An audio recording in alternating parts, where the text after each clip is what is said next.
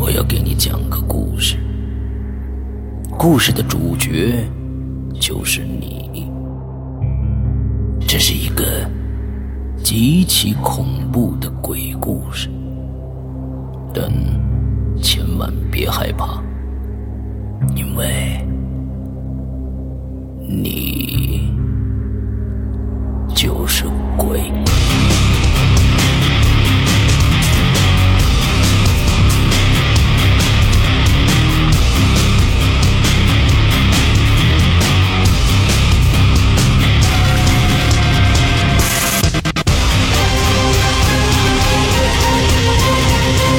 你现在收听到的是《鬼影在人间》。各位听众，大家好，欢迎收听《鬼影在人间》啊，我是施阳。那今天呢，一样呢，给大家请来了一位嘉宾啊。呃，我们这个嘉宾里面啊，大多数都是汉族啊。前一段时间来了一个云南的少数民族的一个姑娘。今天呢，我请来一个算是。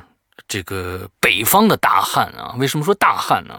这个民族啊，是我们这个内蒙的民族，来了一位内蒙的哥们儿，而这内蒙的这哥们儿呢，跟我是同行啊，也是做主持人的，对吧？我们欢迎巴特尔夫或者巴特尔来，巴特尔来跟大家打个招呼。沈阳哥好，我们鬼影人间的各位听众大家好，我是来自于内蒙古的巴特尔，或者叫做巴特尔夫都可以哈。啊，巴特尔比较亲切一些啊。对，巴特尔比较亲切点是吧？跟着打篮球那个运动员是一个名儿。哎，对对对对对。对，刚刚山哥也介绍到，我是一个跟山哥一样，也是做这个电台主持人的啊。然后想这期节目开始的时候呢，因为，呃，说句实话，我听鬼影的时间不算特别长，但是对鬼影在人间这个板块是特别的。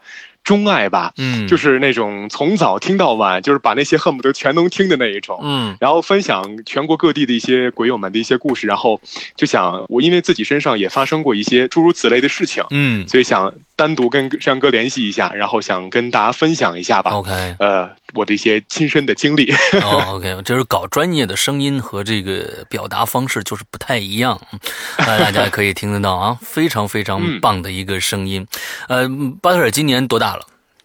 我今年不大，呃，九零后，九零后啊，嗯，现在都是九零后称霸天下了啊，呃，我还一直在以为我我我是非常年轻的一代啊，但是其实现在已经九零后了。那天坐在跟一帮朋友吃饭，旁边还有一个一零后的啊，啊，还有一个一零后的，非常非常恐怖啊，对对对，所以呢，好，那今天我们呃闲话就不多说了啊，我们直接来有请巴特尔来跟我们讲讲他的一些恐怖经。经历，而且你今天的，好像刚才你跟我说你想用一个倒叙的方法，对不对？对，呃，在刚刚我们节目录制之前。我跟石阳哥也说了一下，因为很多鬼友在听《鬼影在人间》的时候，他们的顺序一般就是从这个小的时候，就是从记事儿到不记事儿，然后再到工作之后的一些顺序哈顺序。那我想跟大家稍微不一样一点，走一个倒序吧，因为可能就是越长大之后的印象会比较深刻一点。OK，那么这么讲起来，我觉得呃，我这边好像能够给的知识量跟信息量也是多一点的感觉。好好好，所以说我想以倒序的顺序跟大家讲一下。嗯，呃，因为首先我想跟大家厘清这么一些事儿哈。嗯。呃，因为之前在听鬼影的时候，大家都说，呃，什么是阴阳眼，什么是这个，就什么什么，开天之类的。我想跟大家，对对，我想跟大家厘清一个事情。首先，我是一个没有开过天眼的人。那什么叫天眼？就是所谓开天眼，就是你要有一修行，无论是道，无论是佛，无论是其他宗教。那么你开了天眼的话，那就能看到的就不仅是我们能够看到的凡五子的东西了，就。过咱们整个三十三重天里面的基本上神鬼其他乱码七糟东西都能看得见，包括佛跟菩萨之类的。嗯，那么所谓的鬼眼阴阳眼哈，那就是我们只能够单纯看到的一个，就是我们看不见的好兄弟，俗称的阿飘，这个叫做鬼眼。所以说，呃，跟大家来普及这么一个知识，因为我呃是一个电台主持人的身份之外，也是一个藏传佛的一个佛教徒。嗯，对。嗯，所以说我觉得跟我上师也去问过了这些问题，所以跟大家在节目当中算是一个小小的科普一下吧。OK OK，好的好的好的好的，非常感谢。对对对，哎，对我再顺便说一下啊，就是说你呃，这个 Butter，你在什么频道？呃，在什么样的平台上有一档什么样的节目？我们现在之前跟我们的鬼友介绍一下，也可以去关注你一下啊。好，呃，大家其实可以，如果想听我的节目的话，因为我在我的本职是一个电台主持人，但是，呃，因为考虑到我们的节目的影响力比较广，我就暂时不先说我的具体工作单位在哪儿。但是您可以在这个网络平台当中听到我的声音，呃，比如说在这个蜻蜓蜻蜓 FM 当中，您可以搜索一下这个午夜随身听，有这么一档节目，然后那个就是我自己的自个儿的节目，然后。跟石阳哥后来也沟通过，就是将来我这期节目出来之后呢，也可以直接通过石阳哥这边，然后再上传到我的平台当中，也可以来这个平台当中听一下我的这一期录音。OK，好的，好的，好的。午夜收收音机，呃，午夜随身听是吧？哎，对，午夜随身听。在什么什么平台？蜻蜓是吧？在对，蜻蜓 FM 是做一档欧美音乐节目的。欧美音乐。OK，呃，听上去特别像一个夜话节目，你知道吧？呃，其实我的风格大家都说特别像夜话，后来被我整的就特别的神经质那一种，然后早晨也听，晚上也听那种挺嗨的那一种啊。OK，大家可以去关注一下啊。蜻蜓上，我想想，蜻蜓上好像也有我们鬼影的节目，好像大家可以翻进去搜一下吧。对对对对，嗯嗯。OK，那好，接着巴特来讲你今天的故事。嗯，然后我之前听了一些。就包括呃，就一些女鬼友吧，无论是我特别喜欢的，包括就是那个私家侦探的那一期，耿夫人，哎，对对对，我就特别喜欢他的那一期。然后如果他能听到我这期的话，呃，表达一下我的崇敬之情哈。耿夫人在你前一，就是在你将播出的这一期的前一周，呃，前两周，呃，还有一期耿夫人的第二集。哇，太棒了！那就虽然我们现在已经，我们是其实是在做未来的节目啊，但是我在说，就是说在你之前，也就是下下周会更更耿夫人的第二集，下下下下周会更你这一集。对对对，好的，呃，然后就之前，因为我们《归隐在人间》的那一位主持人之前不是在内蒙也来过一次嘛，我当时我就想，其实如果要是有机会跟。内蒙这边的鬼友在一起聊天，其实也是不错的选择哈。但是今天呢，我就想先跟石阳哥这边，我们就用我自己亲身经历的一些事情，然后跟大家来一起，呃，营造一种算是。诡异吗？也能是一种，反正我是一种以叙事的方式来沟通这些事情哈。OK，呃，还有一件事情我要讲，在讲故事之前，我想说一下，就是很多人说我是一个什么灵异体质也好，什么我我觉得我从来不觉得我是一个灵异体质的人，嗯，因为首先我我没有说很准确的说。具象化的看到这一切，但是我有看过，但是次数不多。我只能说，我在我的这个人生际遇当中，我能理解为我是一个敏感体质，尤其对这种的，就是那些磁场不稳定的一些群体比较敏感。OK，好，那我就先从倒叙开始讲我的故事哈。嗯，这个是在跟我跟世阳哥约完要录音的第三天的晚上。呃，我一一直有习惯，就是我拿那个荔枝在听《鬼影》，呃，《鬼影在人间》。然后那天晚上其实特别的奇怪，因为我跟山哥完事儿，说完敲敲定好这个档期要录节目之后吧，呃，就是就似有若无之间，老感觉就是我的整个精神状态是那种特别怪，就是怎么那就是呃没什么精神，但是这个没什么精神就是也不随我的那一种，就感觉。吗？哎，有一点点，就尤其进了家之后是这样，去了单位没有这样。嗯，然后有一天晚上，我差不多约莫是在。因为睡觉的时候，我一般是不听咱国营的，因为 摄像哥的音乐太吓人了，睡不着觉。然后，对我是一般选择是在白天或下午的时候，然后尤其是在那个下班回家的路上会听一下咱们的节目。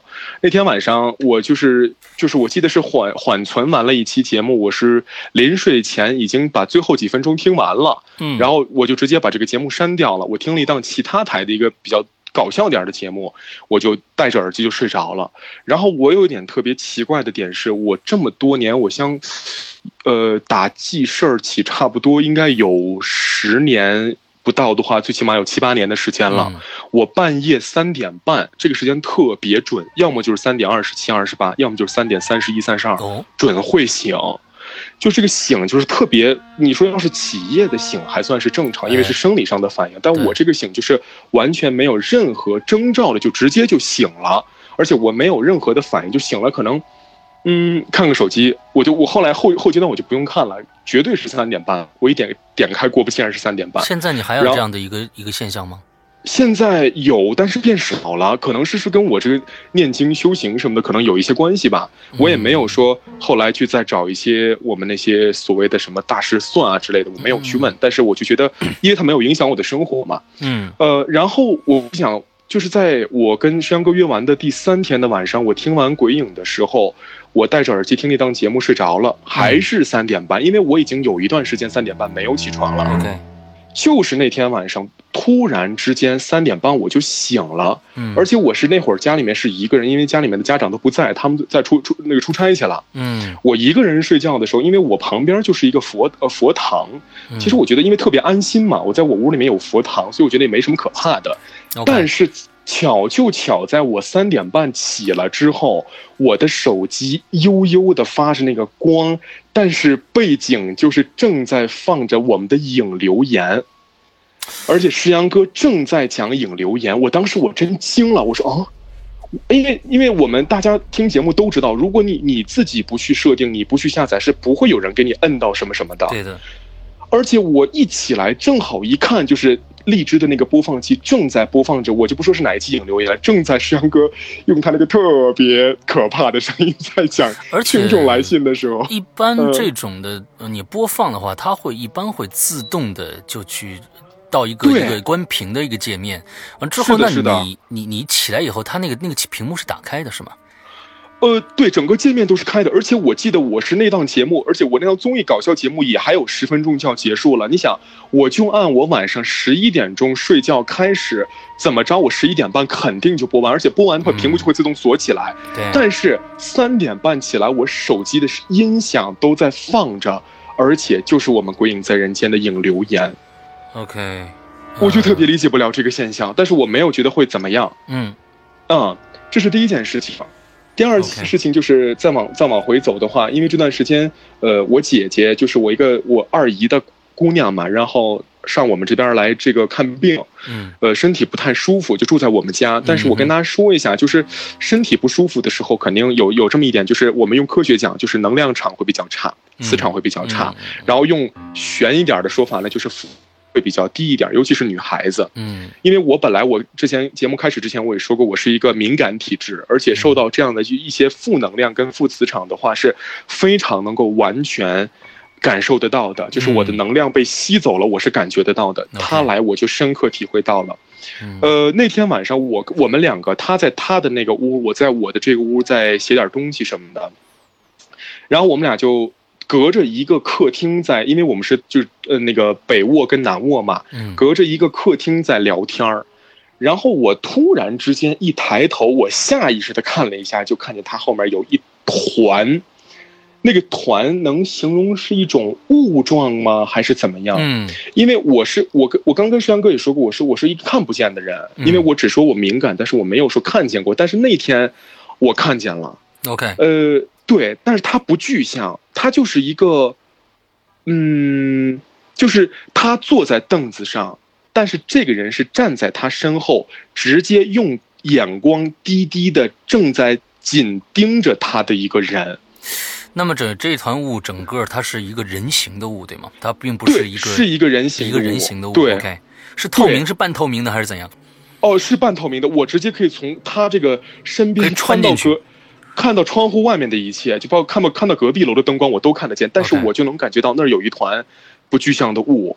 OK，对，是这样子。看完之后，我当时因为那天是我姐姐刚来没多久的时候，她本来身体就不是特别好。嗯。但当我跟她，我我也因为她胆儿小，我没敢告诉她这件事儿。嗯。然后第二天开始，她就开始持续的发烧。持续的发烧，嗯，我哎，我在想，因为他他来我们家住，他住的是我的屋，嗯，呃，我因为我我就说，因为我的是小卧室嘛，我把卧室让给他住，然后我在我在另外一个大卧室住，嗯，我就说，那我因为我自己在我的卧室住的，我我在考虑是不是因为我会有什么问题，嗯，后来我想也不是，因为我住我的卧室这么多年，我也从来没有遇到过这么一起这样的事件，OK，然后我就很很纳闷儿，然后我也没敢没敢告诉他。但是后来他是持续发烧到第三天的时候，我说姐，你这个情况不对。他说我自己都觉得我不对，因为他的身体不舒服是，他是只有他的那个病灶的那个部分不舒服，他目前的整个周身的状态就是天天感觉有一个人在压，无形的力量在压着他，就是呃睡觉很毛，他后来后续已经发展到睡觉不敢关灯，然后半夜可能就起来一自个儿哭的那一种，我说。这还得了？我说什么情况？早晨我们就他去完医院回来之后，我们就聊这个事儿。我说姐，那那你不行，去寺里面什么？你先走一走吧。我觉得你是不是这个什么冲了点晦气啊，还是怎么样？但是他有一点就还挺听我的，因为我跟他说过很多事情，就是也是一一印证了。他就说那行，我去吧。然后他就去了我们这边挺大的一个寺庙，叫大昭寺。嗯，然后因为大昭寺的那个香火是非常的鼎盛的，也是我们这边的一个藏传的寺庙。对，因为我们也我们也总会去那边去礼拜啊什么的，去拜佛。然后他去了之后，直接，呃，那天也特别巧，他没跟我去，他他回来，他后后来是回来跟我说了这件事儿。呃，他刚进了那个，因为一般我们听友如果有这个。经验的话，应该知道寺庙的构造是刚进去肯定是以四大护法为为主的，对不对？四大护法进去之后是文殊普贤，最后是大雄宝殿，对吧？他还都没有到大雄宝殿中间，在一些菩萨殿的时候就被一个小沙弥，就是被一个小喇嘛给拦住了。嗯，因为正常情况下是不会有人直接说句不好听的，他们是不会去。主动去惊扰这些香客的，对不对？对他们在干自己的事情，维护寺院呐，念经什么都好。但是不管怎么去，他他直接把他拦住了。他而且岁数不大，看起来也就无非是十八十九岁的样子。说，他说你最近是不是挺怕的呀？我姐说，嗯，挺怕，怕什么？不对，你肯定最近晚上睡觉或者是白天挺怕的，对不对？嗯。他说我晚上睡觉是挺怕。对呀，你身上跟了三百多个，能不怕吗？三百多个，对，当时我姐就慌了，是哥，那什么叫三百？什么意思？他说：“嗯，你不用知道那么多，但是我你你还你既然来我这儿了，咱们有缘人。”然后他就说：“你就开始就是烧一些香，然后就念一些经这样子。因为我们这边藏传佛教当中有这个点酥油灯的这个传统，不知道石阳哥知不知道哈？嗯，他就让他请了一百零八个酥油灯，然后点上去。他就说：你身后跟的这些人全都是你的冤亲债主。他说：为什么他会跟着你？就是因为你最近的福身比较低，而且他说是来了我们。”家之后，因为我们家的磁场好，磁场好之后，因为我们家不是有佛堂嘛，嗯，这些看不见的众生是会被吸引过来的，嗯，然后它整个就是像个蝴蝶效应一样，多米诺骨牌通过浮身体把整个累生累世那种的冤亲债主全都吸引过来了，像前世今生什么全都弄来，对对对对对，就全都来了，就包括自己的什么父母啊之类的那些，就都来了，嗯。是挺热闹的，然后就慢慢慢慢做做法事，差不多这个事情，呃，持续了有快小半个月的时间，他才彻彻底底能好一点儿。中间他自己也要需要念经。那么其中我要穿插一件的事情，就是在他做法事的期间，我自己身上遇到的一个事情。哦，那天晚上还是三点半，老朋友三点半出现了。他念完经，然后他一般。他很奇怪，我说你念经，你咱就早点念，因为他念的那是地藏经哈。对对对。如果说超度的了，对了解这个佛教的话，地藏经是一个专门是给我们这些逝去的亡灵来念的经，让超拔他们能去更好的地方。对。我说你要念地藏经，你就稍微早点念，他非要赶在午子时，就是所谓的这个午夜时分，午时就是十一点到一点钟之间要念这个经。我说是他规定了吗？他说没有，这是我就想。他说他下意识的想在这会儿念。我说那你念吧。他一念还得了，本来我就比较敏感，他一念我就立马有反应。他差不多在两点钟，我估计因为灯光已经是暗了嘛，我说那差不多应该念完就睡了。我正好差不多赶在两点多，我起了一次，那会儿就是，呃，有想上厕所，起来之后我就回手床上玩手机，我睡不着觉了呀。我说就是因为最近这些事情特别多，我就觉得还挺乱的。我说那就玩会儿手机吧，反正睡不着觉。就在这个时候，我。哎，现在想起来全身鸡皮疙瘩。就我隔山哥，你可以想象这个画面，就是我隔着一个手机的屏幕，就在我的脸对脸的位置，我看见了一张脸。而且他是头发直接。稍等一下，你拿着手机对吧？对，我是整个朝上面，就相当于我手机，我的脸是朝天花板的。啊，你是躺在那儿。我是平躺着的，也就是说，在半空中还扶了一个人，而且就在你的手机后面，就在我的手机后面。但是这个情况是给我传达的一种，就是我能，我都能潜意识当中清晰的感觉到她的五官，她是一个女的，而且我穿什么衣服，感觉就只是一张非常非常白的脸，然后五官是空洞的。更关键的是，我都有点些许的感官意识是什么呢？他的头发丝儿都在撩我的脸的感觉，我都能感觉得到。OK，我我我当时整个就就有点毛了，你知道吗？就因为，哎，我说什么情况？哎，我就就特别理解不了。我说那我我就因为我都不敢动啊，当时就是没有被鬼压什么的，我就没有敢动。但是我直接我说这个时候我先冷静吧。我就打开了手机的这个，因为环境是全黑的嘛，我就只有屏幕是亮着的，我就直接把这个手机的这个背面不是有那个那个那个什么手电筒吗？我就直接打开手电筒一照，什么都没有，什么都没有，OK，就是空空的，而且很安静，安静的怕人的那种安静。嗯，然后我就在手机慢慢慢慢的把灯关了之后，我就背过去一个身睡，睡着了。这个时间点是在两点多。嗯，那么到三点半的时候，我，就又又醒了，但是我这会儿醒的时候跟刚刚的景象又不一样，我这会儿醒的时候，我还是感觉到，就怎么讲，就是，对，就是我我醒是被惊醒的，就感觉有人推了我一把的醒，就是就我醒了，就我醒的时候，我就还是躺在床上，但是我能够清楚感觉到，我是站在一个第三方的角度在看着我自个儿躺在床上。能明白我的意思吗？OK，那你就说你的你的魂魄已经飞出去了。对，有点那么个意思，但是我也不确定是不是。嗯。但是这个时候我就看见从我们家进来的这个正门，就是防盗门那边，嗯，就有一个东西要接近我。但是我潜意识里面又又告诉我，其实我已经感觉到，因为我动不了了嘛，我就知道那可能是被鬼压床了。嗯，我说我说我说我就是我当时我就想，你因为我用话跟他沟通，他肯定沟沟通不了，那我就心电感应呗，我就心里面想呗。嗯，我当时其实也没有怎么害怕，因为我我很膈应的是我在两点半那会儿那张脸的事儿，那个事儿都没过，你三点半你又接踵而至，我就觉得很不可思议。嗯，我说你别靠近我，我说你有什么事儿。你要是想走或怎么样，我就念经给你，或者是怎么样，你你就赶紧走，你先让我睡觉，因为白天我要上班，对吧？嗯。然后我就说你要再靠近，讲这个道理啊，明天我要上班，我打卡呢 啊，我得存钱，你知道吗？跟他沟通一些事情，OK。然后我就心里面想，但是他刚开始还没起作用，他还是在向我靠近，嗯哼，我就还在靠近，他是他而且那速度是非常的慢，但是那个慢是有种的匀速运动的感觉，他能我能明白他向靠我靠近。你现在感觉靠近你的这个东西是？刚才的那个女的吗？还是另外的？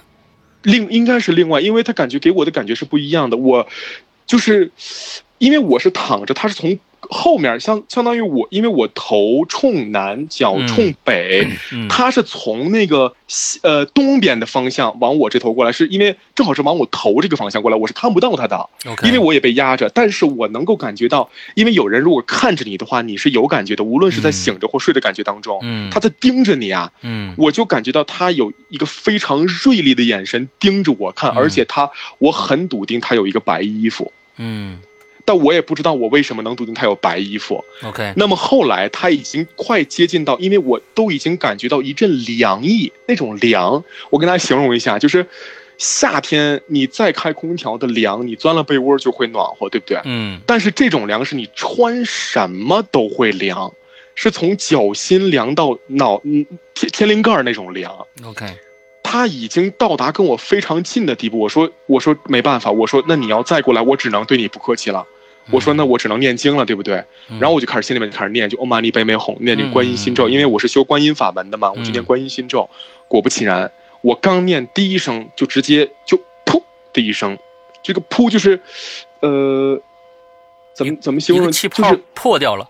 哎，对，就但是比气泡的声音要大，就是那种的，在整个闷着的一个下雨天里面，突然间来了一声惊雷，就把整个。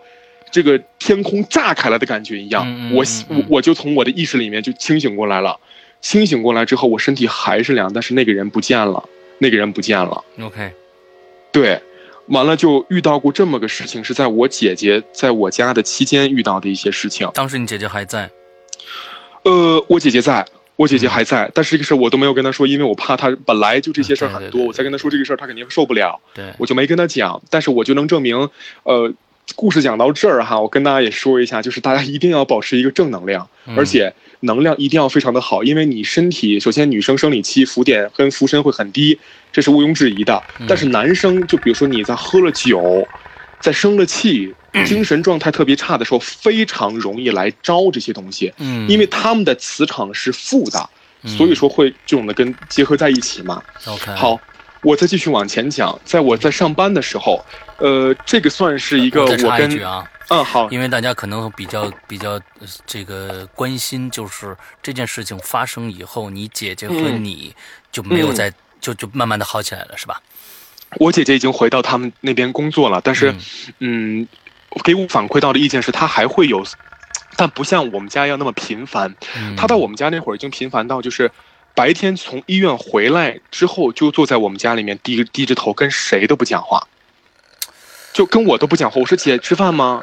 啊哦，好，就愣着神儿那种，然后就似动不动就看他一个人在那就就就就哭那种，就就哭的也不说就是就是嚎啕大哭的那种感觉，他就慢慢慢慢在啜泣。我说姐，你怎么了？对他说没事儿，我就心情不好。我说，我在想这是怎么抑郁了吗，还是怎么样？但后来，呃，聚回家，我一意的反应说，我姐现在是没什么事儿了。OK，嗯，就是好很多了，因为毕竟我们全家其实念佛的人是挺多的。嗯啊，因为他妈妈的这个道行应该也是蛮高的那一种。好，我就往前讲啊。OK，好。呃，因为大家都知道我我今天讲的这个故事，因为我是干电台的嘛，所以说，我这期我自己给我起了一个主题，叫这个诡异的午夜电波哈。诡异的午夜电波。对，诡异的午夜电波，我就讲几个关于我们电台里面的故事。OK。呃，很多听众可能大家对电台熟知，就是打车或者是开车的时候，从收音机里面听出来声音，我就是干这个的。嗯。但是大家可能不知道的一点就是说。在这个行业当中，哈，其实有很多的说法。那是什么说法呢？因为我们是在一个密闭的空间里面，有无数的电子仪器跟设备是对着我们的。嗯，除了话筒、电脑、调音台，包括一些信号的发射设备、发射的设备，都在这个屋子里面是密闭的。嗯，为什么要强调这个密闭的意思？就是说你没有任何的空间可以说有怎么怎么样哈，但是。我想说这个密闭的原因，就是说，我在这空间当中只能保持我是一个人，然后另外呢，设备的辐射跟干扰会很多，包括在我们为什么说去进进直播间的话，大家保持这个手机要关机，因为它推开话筒它会有影响嘛，对不对？都有电磁辐射什么的。我要说这个原因，就是因为电磁辐射多的时候，我那些看不见的众生朋友，他就会循着这个电波跟随着这个发射的一些。比较混乱的磁场来被吸引过来。嗯，我强调密闭，是因为密闭的话，只是对于我们有形的个体来是密闭的，但是对于无形的他们来说就不存在密闭了。嗯，可能四面八方都进得来。嗯，我想讲第一个事情是发生在冬天，这个事情我是在内蒙发生的时候，我不说我是具体哪一个单位的，但是我说，呃，我在去，因为我那段时间上的是早班，呃，内蒙的是。二月份的早晨，我是七七点半，对，穿羽绒服，并且太阳还没有升出来，是一点点都没有，是黑着的，基本上要到八点出了头才能看见太阳的那一种。然后呢，我就那天我就去上班，因为我们台是在八楼，呃，直播间也在八楼。完了，我点电梯就上，因为那会儿我们的那个楼底下的其他那些楼层的不同部门在装修嘛。嗯，呃，我就。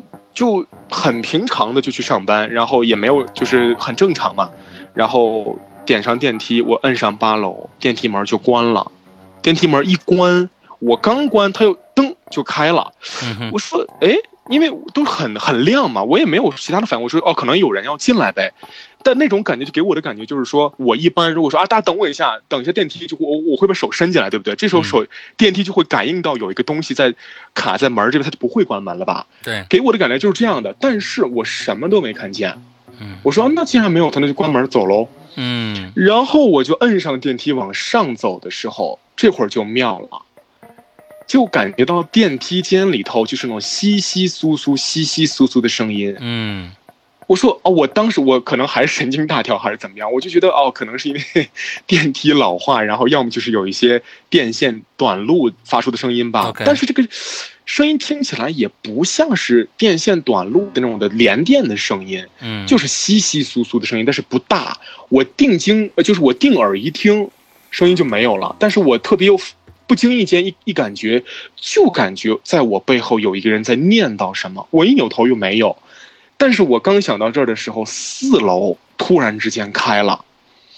我们坐电梯的人肯定都知道，我们这个电梯开的先决条件就是要有人摁才会开，无论是从里还是从外，对不对？对。我这次是发现，我里面我不可能摁四楼，我是直接摁的八楼，但是四楼的门开了，四楼门开了之后，外头是黑漆漆的一片。嗯，黑漆漆，因为我那个我，因为我们直播的楼层是在八楼，其他部门不会有这么早上班的，除了这个保卫科之外。我当时我想，哎，什么情况？然后就把这个门就关上了。嗯，关上之后就巧了，四楼停完，五楼停，五楼门又开了。我这下我就觉得不对了，我说，哎，我说有一个熊孩子。嗯，对我哎，谁 这是谁摁的？这是谁摁的？请问，然后我就心里面就有点毛了。嗯，但是最可最可怕的是，我已经五楼又停，六楼又停，对不对？我马上就想，我就我不管了，我就赶紧到八楼得了，我就赶紧那个跳过七楼，直接直接上去了。没想到七楼停，但是每一层停到七楼的时候，我就特别特别的毛到已经全身发抖的状态，是我摁关。它在开，我摁关，它在开，就是感觉当中，我一摁，从里面摁关，它从外面再点一下，OK，这个感觉实际上其实差不多要持续了有十多秒的时间，嗯，最后我没有办法了，我说，我当时我就想到了一点，我就我不知道是哪儿神来一笔还是怎么样，就是下意识的，就是给我一个声音，就说，我说，那你进来吧，谢谢，我就补了这一句话。说出来了，对我说出来了，就就是冲着空气说了一下，天哪！然后说完这句话之后，门啪关了，往上八楼到了，门开了，我就出去了。嗯，但是这山哥，你可以就细想，就是就不可能啊，对不对？就不可能有人去摁啊。对。你摁了十多秒，你应该也有人，对不对？可是没有人，而且整个环境就是除了背景板跟黑漆漆的办公室以外，什么都没有，什么都没有。然后我就去了这个，去了直播间，就开始做早间节目，然后慢慢慢慢的就看着太阳升出来，就就 OK 了。嗯，这是我遇到的第一个事情，关于电台的。OK，那么第二个事情的话，我是想简单的呃，简单的讲一下，因为。呃，这件事发生过去之后的没两天哈，我连续两周的周末的同一时间，因为周末我们是我是做大板块的嘛，就是我们所谓的大板块就是，呃，没有惯性的节目，就是来值班的那一种，放放歌什么就可以了。嗯，我在做下午的节目，下午的五五点到七点钟，我到了台里面，下班七点钟回家的时候，从台里面大门出去，就在同一个位置直接摔了一个狗吃屎。OK，而且我当时看我没有鞋带也没有松，也没有人推我。也是个平地，我就直接摔在那儿了。在办公室里面还是在录音间里面？没有，是在从整个台里面出来的那个台大门口。OK，大门口，嗯嗯嗯，就是车水马龙，直接就是马路了嘛。嗯，我就呃，我第一次也没有，是摔就摔了呗，但是就特别疼，而且整个一摔之后，我第一次摔屏幕，手机屏幕整个全碎，全碎。嗯嗯。完了之后，我说那那那那没办法，那碎了只能就换换块屏呗。换完屏了，又过了一周的下一周的周六，同一个地点。同一个地点，我一摔之后，我整个的这个膝盖那个地方，而且我摔没有摔得很重，但是那个地方已经淤青了一大片黑，都已经。哎，我说这这这什么情况？而且我回家之后是越来越疼，越来越疼。嗯，就慢慢慢慢的，我就扑就喷那个什么云南白药啊什么的，也不管用。嗯哼，那我就觉得很奇怪。我后来我妈说你是是怎么回事儿？我妈我就说没有是。那个就摔了一跤在台门口，然后说你是别被别人绊了吗，还是怎么样？我说没有，是因为我两周同一个位置同一个时间摔了。我妈说，因为我妈不是也挺敏感的嘛，我妈还挺懂这个事儿。她说，行了，我知道了。然后我妈就给我弄了点那个，就那个香的香灰，嗯，然后再往我那儿擦了擦，然后点了个香，拿一个那个烧的那个，我们有专门的一个印的有那个符文的那种的，哎，对，那个纸就绕着我的头烧了烧，这事儿就好了。就之后就没有遇到了，嗯嗯，然后这个第一件电台的故事到这边先暂时告一段落，嗯，然后我再往回讲，再往回讲到的是我这个这个这个故事是发生在我们内蒙当地的哈，嗯，我再往前讲，我前一个单位呢，我是在杭州，哦，呃，这个这个台我不说哈，这个台因为考虑到对他对方的保护嘛，就是他是在西湖电台。呃，不知道啊，因为因为以前西湖电台我给他们做过他们的台歌啊，唱也是我唱的，包装是吧？对对对对，台歌和唱都是我唱的，对对，就就是可能相似吧，我就好了 说了，不重要，对对不重要，不重要，反正是挺知名的一个台，我就去那儿。但是这个巧就巧在，因为他们的直播层还是在八层啊。然后这个故事是到现在为止，我但凡。就是给别人讲过，别人就觉得啊，怎么回事儿，就特别难以让人忘怀的一件故事。呃，这个是发生在去年的一个事儿。去年呃，差不多是赶在呃九月份左右吧，九月份具体记不起来了，应该是九月份。呃，九月，因为我九月份过生日啊，对，就是九月份，我生日前后的事情。然后有一天，那天晚，因为我在那个杭州的时候，我是做一个晚上十点到十一点之间的一个老歌的一个情歌的节目。OK，那也是做音乐节目的，提前介绍一下背景哈。那天晚上我一般是在这个九点九点半左右就要去台里面去报道。呃，准备上节目，嗯，然后那天我去了之后，因为我跟大家说一下，就是一般做晚间节目跟白天节目不一样的，就是说晚间节目想都想得到台里面的人会很少，少之又少，就跟我在内蒙发生那个情况是一样的，台里面是黑黑的一片，嗯，但只有我们那一层，就是因为直播区域嘛，那层是不会断电的，都有人在，嗯，呃，我记得那天是只有我跟导播两老师两个人，那个导播老师是一个。岁数还挺大一点的一个大姐，嗯啊，我们两个人在，她是要直到晚上十二点钟的最后一班晚机，关了机之后才可以下班。我是比她早一个小时，嗯，完了我到了之后，跟前一档主持人交接完节目，我就直接准备了。准备了之后，因为我准备的时候就觉得，当时给因为直播间大家可以想象一下，就是还是跟我说的一样，电脑整个一个话筒什么样的，挺就是不算小的一个空间。完了，我跟大家形容一下，就是我们那个直播间。呃的左边哈，就左手旁边，因为我脸就是大家可以想象一下嘛，我也不说具体的方向了，因为免得查出来是哪一个台哈，就是一个特别有漂亮的一个夜景，还有江景的那一种啊，对，然后就是看得到一切吧，反正特别漂亮，而且是在八楼，就是全透明的玻璃幕墙的那种直播间，然后右手边呢就是导播间，然后再往出走就是楼道，然后。那天晚上我进来的时候就觉得整个，因为我一直都说我是一个特别敏感的人，呃，就是体质也敏感，包括我的这个心理动程也是挺敏感的一个人。那天晚上我进直播间的感觉就是挺怪怪的，我只能用“怪怪”的三个字来形容，但具体是哪儿怪，我说不上来，因为我也看不着，我不知道，我只能说是怪怪的。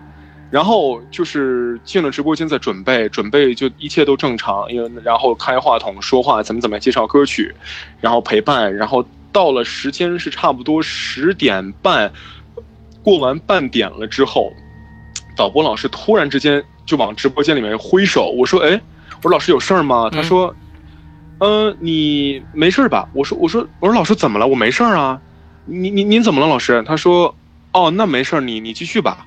我说行。完了，过了不到五六分钟，我刚要开话筒说话，他又来那给我挥手。他这下挥手是直接准备叫一个小跑要冲进来的感觉。我说：“哎，我这会儿觉得很不妥。”我说：“我说老师怎么了？”他说：“听到什么东西了，对吧？”我印象他没跟我说，但是我说：“老师你怎么了？”他说：“你旁边呃是有刚有人，你看见了？”我说：“有人。”我说就我一个人啊，但是就是可能觉得怪的一点啊，对我想起来，可能怪的一点就是在我们直播间的我右手边，他觉得有人的那个地方放了一个挂衣的架子，嗯，然后他就是那个架子就是不是粘在那个墙上的是单独的一个挂钩，嗯，然后挂满了衣服就会觉得那儿站了一个人，对不对？嗯。但是我说老师你是看错了呀，他这不是放了一个衣架？他说不是，他说有一个晃过去就在你旁边看着你。我说啊，看着我。他这一看我就说的有点毛了。我说老师你别吓我，咱俩就晚上就咱俩。我说老师你是怎么听到别的声音的？说也没有，就是我感觉到有个人就就看着你来那儿。我说好吧，我就我说老师你没事你出去吧，没事你也甭吓我了，因为晚上还有十几分钟节目就要结束，我回家了都已经。然后就可能差不多过了又有个一首歌的时间吧，放完这首歌，这下不仅是老波老师看见，我我也看见了。我跟我跟大家刚说过，就是我们那个外头是玻璃幕墙，而且是在八楼。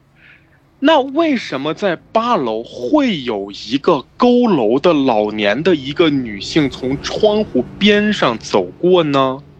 窗户外边还是窗户里边？窗户外面，而且是冲向里头看着我笑。嗯，这个场景非常的恐怖。嗯，这个过程只保持了两秒，但是我看向他的那个瞬间，是我跟他眼对眼。我当时直接整个噌的一下，就全身的汗毛竖起来，我就觉得我就不能再说话了。我觉得我说话肯定嘴都是抖的，肯定是这样。嗯，因为我做这个行业不能让别人觉得我这不专业呀。嗯，对。然后我就继续放歌，我说行，我平复情绪，因为马上就剩两首歌的时间，就剩两首歌，我去下班回家了，我就不管这些了。嗯，可能是因我就会给我自己找借口，可能是因为我太累啊，或怎么怎么怎么样，很多诸如此类的理由，我在想。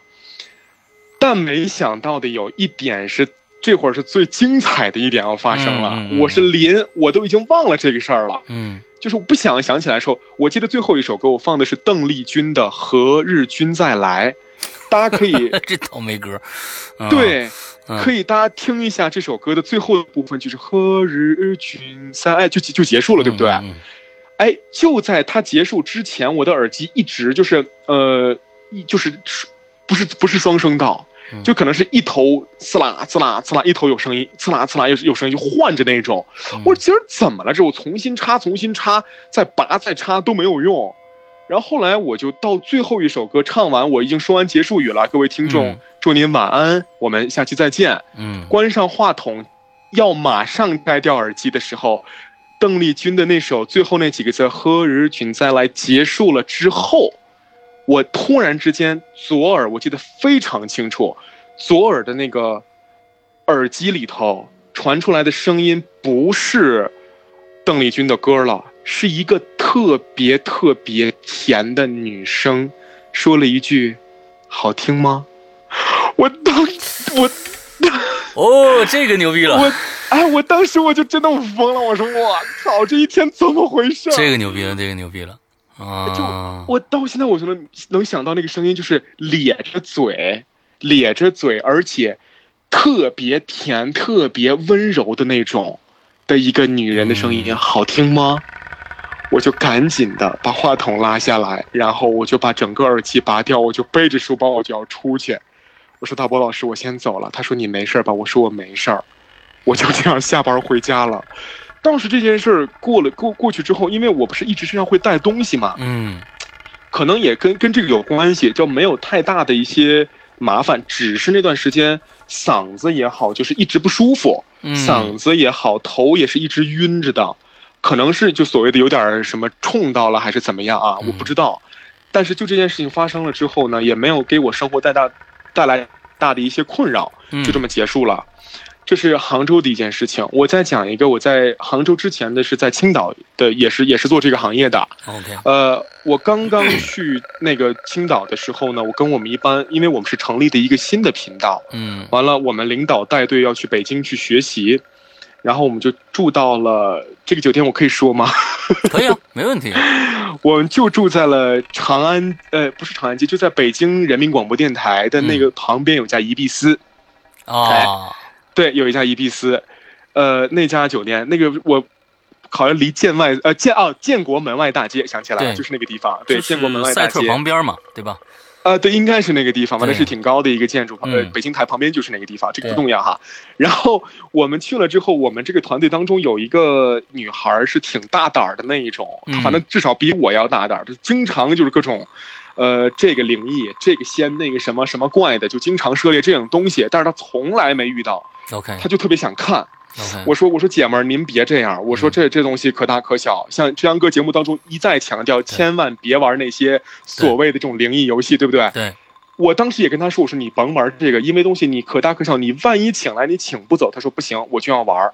好，他没受遭殃，我受打击了。那天晚上他们说来来吧，也倒是听说了一些我们之前听说了一些我的一些这种经历嘛，我也会跟他们讲。他就说。这个团队当中，估计也也只有你能跟我玩了。我说行行吧，玩什么？其实我挺难的，碟仙啊，笔仙，玩笔仙。你们两个人玩笔仙？对，但是我要去跟他玩笔仙。但是后来我马上就要准备玩的时候，我就就就怂了。我说我我真的有点姐妹，我真的有点不敢，因为因为咱。对，都是外地人，你说在这儿你找谁呢？给我处理这事儿，因为我本来我挺容易招的。嗯，我说那就算了吧。他就说那那你就很骂骂咧咧那种。我说那就找了一个我们另外一个男同事，嗯，他们俩玩儿。我们住在隔壁房间，嗯，我们就隔了一个墙而已。当时我们另外一班五六个小伙伴就在我那我们那个屋里面等着他们俩在玩儿，嗯，然后差不多过了有一个二十多分钟，就来敲我们的房门，说我们玩完了，你们过来吧。我说行啊，那就去问问呗，什么情况？到底请没请来？嗯，我是记得是最后一个，我关房门再进他们房间。但当我刚进去，呃，各位听众可以来想象一下，就是那个门就跟一个结界一样，知道吗？门外跟门里是两种情况。我刚进门就跟我那天在我家跟我姐在的时候那个情况是一样的，从脚底板凉到了天灵盖，整个就是那凉的，就是。就不可思议的凉，噌的一下，我我当时我就他们还没说话呢，我就先说我说你是不是请来了？他说对，你怎么知道？我说他还在，我说他还在，我能感觉到空间里面他还在，嗯，而且我都问他我说是不是一个男的？他说啊，你你怎么知道？我说给我的感觉他就是一个男的，OK，飘在半空中就在我旁边挨着我站着。我对我就能有这么真切的感觉。我说行行，我就我就我说那那那怎么办呢？他就说，我说先说先说你们吧，你你们问了点什么呀？他就是说问了点什么姻缘呐，这什么都工作什么都问了一下，完了包括什么什么结婚之类的哈。我就坐在那个桌上，呃，坐在那个床上，我一直就平复不了心情。我说你你们先别说这个了，我说他还没走呢。我说你先说点好话什么的，你先把他弄走了行吗？我说我这头真的受不了。嗯，他就说那怎么弄啊？我就说你先说好话，你表夸人家呗，对不对？嗯，然后就挺搞笑的，就是我们这整个一屋的人开始就表扬他，说 谢谢大哥呀，大哥你人好啊，怎么赶紧走啊？怎么怎么样给你烧香啊什么的？可能也碰着了一个没有那么力的，嗯，可能我们就说了点话，他也听听明白什么意思了。慢慢慢慢，这东西。各位听众普再普及一个知识，就这种东西不是一下子退掉的，是慢慢退的，是有有个过程的。嗯，因为我身上是标标准跟温度计一样，你知道吗？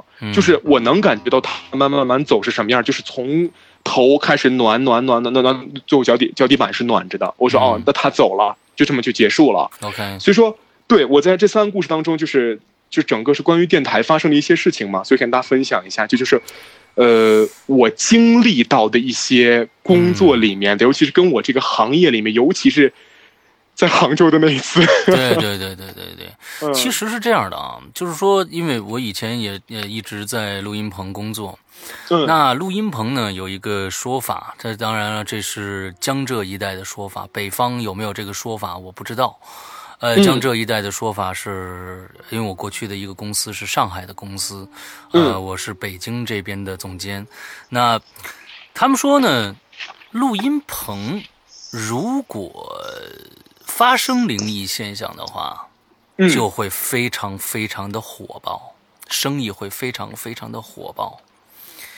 所以，哦，对他有这样的一个说法。那至于是否这个这个。同同理于这个电台的话，那我觉得不知道啊。但是说 这个这个录音棚里边呢，也是都是这些设备啊。说录音棚如果发生这个，是的，就会是的，是的，非常火爆。那我觉我过去的录音那个录音棚所在录音棚确实发生过一些很怪异的事情，但是我一直没有往灵异这方面想啊。灵对对，所以那时候生意还可可以，嗯。对我，我觉得我觉得石阳哥说的特别的准，是这样的。我跟大家再补充一点的信息，就是我待在第二个求职供职单位，就是杭州这一家台呢，是收听率非常高的一家电台，嗯，就是全国都排得上口碑的一家台，嗯，而且这个台有一点特色，就是我我到现在没有说它是哪一台啊，所以说不不要有什么打击报复。我查一下，嗯，这个这个台就是经常出现过猝死主持人的情况。我的妈呀，这事儿，嗯，对对，这个这个倒我们就不能多讲了，因为怪力乱神，谁能知道是不是人家本来身体就不好或怎么样？但是就我有耳闻的，就是有过两位很优秀的主持人，而且很年轻，嗯，对，就猝死在了这个单位。好，是这样子。对，OK，那你现在的这个就是前面都是录音棚啊，还有你家里面发生的事儿，那后面就开始到到大学了，对不对？对我后面就准备讲一下我大学、我高中，包括我小时候遇遇到的一些事情。OK，那好吧，那就从从学校生活，我们都画一个界限，一个就是工作，一个是学校的生活。那我们上集呢讲你工作的和这个录音棚的事儿，我们下集啊，经常的是我们这个讲的好的人都会分上下集啊。完之后，我们下集下周啊，巴特尔再跟大家来见面，跟大家讲讲他在学校里面发生的一些奇奇怪怪、零零异异的那些故事。今天的节目到这结束，祝大家这一周快乐开心，拜拜，再见。